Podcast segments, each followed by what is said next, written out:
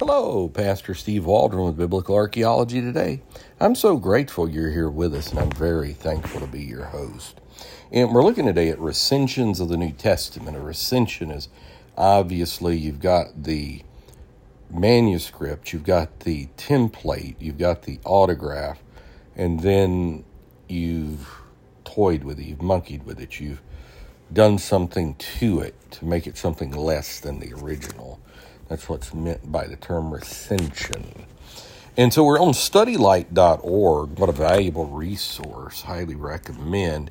And it's got the Encyclopedia of Biblical, Theological, and Ecclesiastical Literature, which in the uh, 19th century was one of the greatest tools that you could have.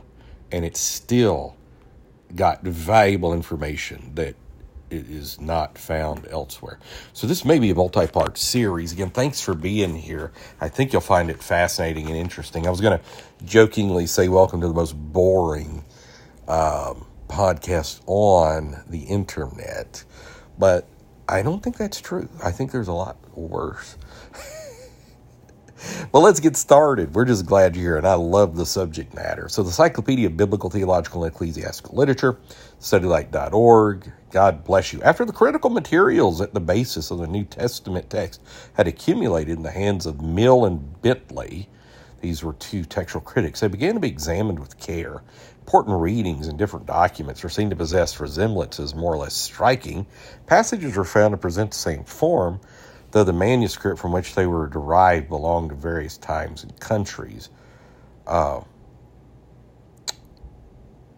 Bengel, which I've got his stuff, I had Dan Norman gave me that, that the mass of materials might be definitively classified in conformity with such peculiarities. So they're saying it seemed like certain manuscript had certain idiosyncrasies that were the same. And uh, so you could classify it like that. The same idea afterwards occurred to Semler JJD, Semler, who um, gave us accommodation theory, which is not a good theory. It, it said basically Jesus could lie because the people of his time thought something that he just associated himself with the people of the time. So they thought Moses did this, so Jesus kind of just played along with them. Okay, so Bengel classified all the documents from which the various readings are collected into two nations or families, the Asiatic and the African. You'll quickly see how this has uh, come to our Byzantine, Caesarean, or Caesarean, um, Western, Alexandrian, and so forth. Um, majority text and, and all this. Um, to the former, Asiatic, belonged the Codex Alexandrinus as the chief, to the latter, the Greco Latin codices. At first, the eminent critic does not seem to have had a very distinct apprehension of the subject. Therefore, he speaks in general terms of it in his edition of the Greek New Testament published in 1734. See how far back this is going. Even Isaac Newton, just a little before this, was doing textual criticism. Uh, Spinoza, even before that, but in a very, very bad way. And then uh, oh, his name escapes me, Simon, Richard Simon, in the 1660s and 70s.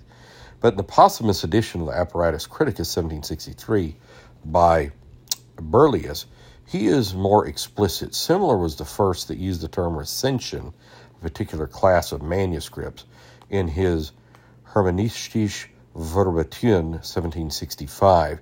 This critic, however, notice even goes back to critical theory today, However, though acquainted with Wettstein's labors on the text the New Testament, had nothing more than a dim notion of the subject. Wettstein's another very famous. David Cloud's got the best stuff on this I've ever seen. I've got all his books on the subject. I think I've read them. They're phenomenal. I think I've read them all. Maybe I haven't completed maybe one or something. I don't know. It's been many years. But there, he's the best historically on this. He followed Bengel without clearly understanding or enlarging his views. Griesbach was the first scholar who treated the topic with consummate learning and skill, and still very famous this day for this, elaborating it so high that it became a prominent subject in the criticism of the New Testament.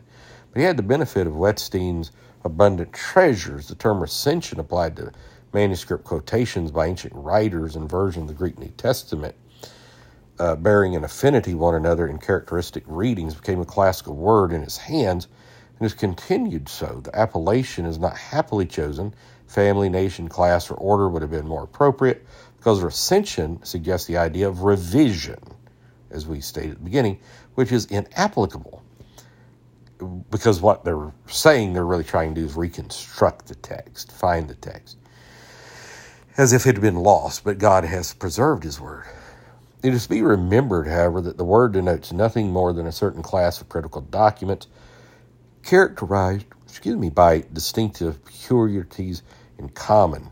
It matters literal what the designation employed. So we're going to stop there and uh, keep going a little bit later. God willing, thanks for being here. Share with your friends, family, church family.